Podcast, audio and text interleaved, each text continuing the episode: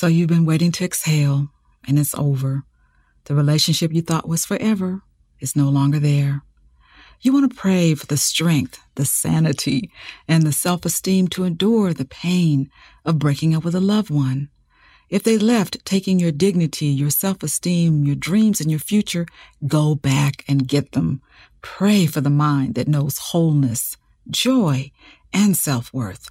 You know, it's healthy to believe that you are enough and complete, whether you're in a relationship or not. Now fill your mind with positive thoughts. Fill your hours with productive and creative activity. Fill your heart with love so you'll feel free to love again. Now give thanks for this time of healing. I know you may not feel like it, but this is the time to focus on gratitude. This is the time of renewal and new beginnings. Release all the anxiety, the anger, and the bitterness. If you hold on to these toxic emotions, they only harm you. Day by day, Begin to let go of the pride, the ego, the worry, and the control. People come into your life for a reason, and some just for a season. You know, I found that relationships never end, they just change. So you've got to move on with your life wiser and stronger.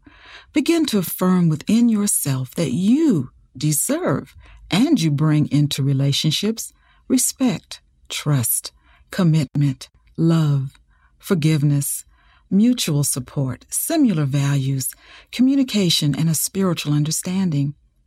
You want to focus on becoming the kind of person that you want to attract into your life.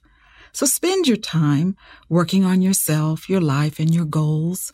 Work on letting go of the emotional baggage from past relationships, your expectations and illusions, and your ability to discern the difference between liking, lusting, or loving someone. You see, love seldom works out exactly as we imagine or even expect. It has its ups and downs, unexpected periods of neglect, disappointments, and even growth. But feeling rejected by your lover, a spouse, your in laws, your friends, your parents, or even a job interview can leave you feeling wounded, unwanted, confused, and self doubting. Feelings of rejection can reduce your ability to feel desirable, confident, complete, and capable. You want to start working on your goals and your self care before you find yourself fixated on that question. You know the question, why me? You see, feelings of rejection that linger on too long or felt too deep can keep you stuck in the past and there is no yes in yesterday. The past has passed. You can't enjoy the present, and your future seems empty and hopeless. If you're focusing too long on your feelings of rejection, they create feelings of self pity, revenge, shame, and blame because you're fixated on that question why me? Instead, I want to encourage you to start focusing on your self esteem, your faith, your inner peace, your blessings. Look around you, your love, and a productive lifestyle. Now, don't stare too long at that door that just closed, or you'll miss the new door that the Spirit has opened for you. Find new ways to heal your feelings of rejection and despair. Begin to love yourself again. Put your arms around yourself and love yourself.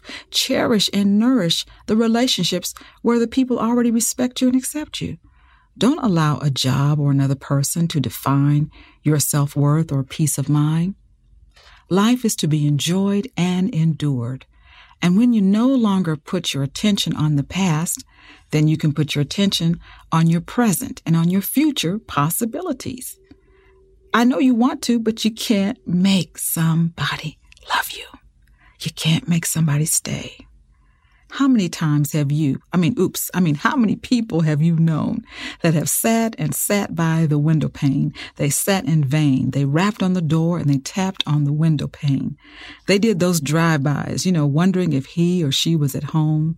They charged up their credit cards. They made those phone calls in the middle of the night. They rearranged their life. They changed their hair. They couldn't eat. They couldn't sleep and they couldn't work. Well, you know what I found? Is that love should not need convincing. Love should not be a battle. Love should not be competition sitting on the Jerry Springer, I mean, the Jerry Swinger show.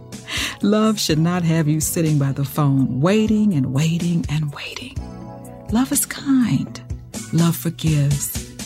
Love affirms. Love responds. Love serves. Love communicates. Love encourages. Love is a decision. Love heals. And love pays attention. Love is present and love remembers. Love listens. Love cares. Love answers the phone and love comes home. I want you to know right now that you deserve love.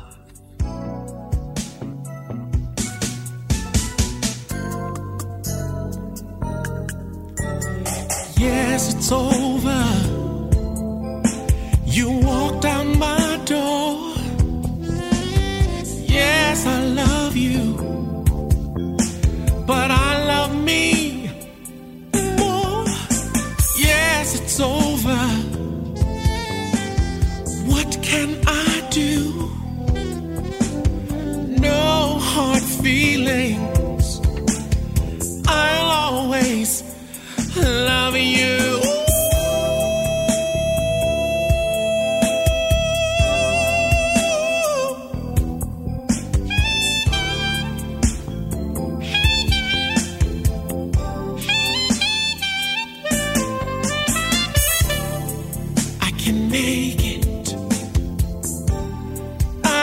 Take it.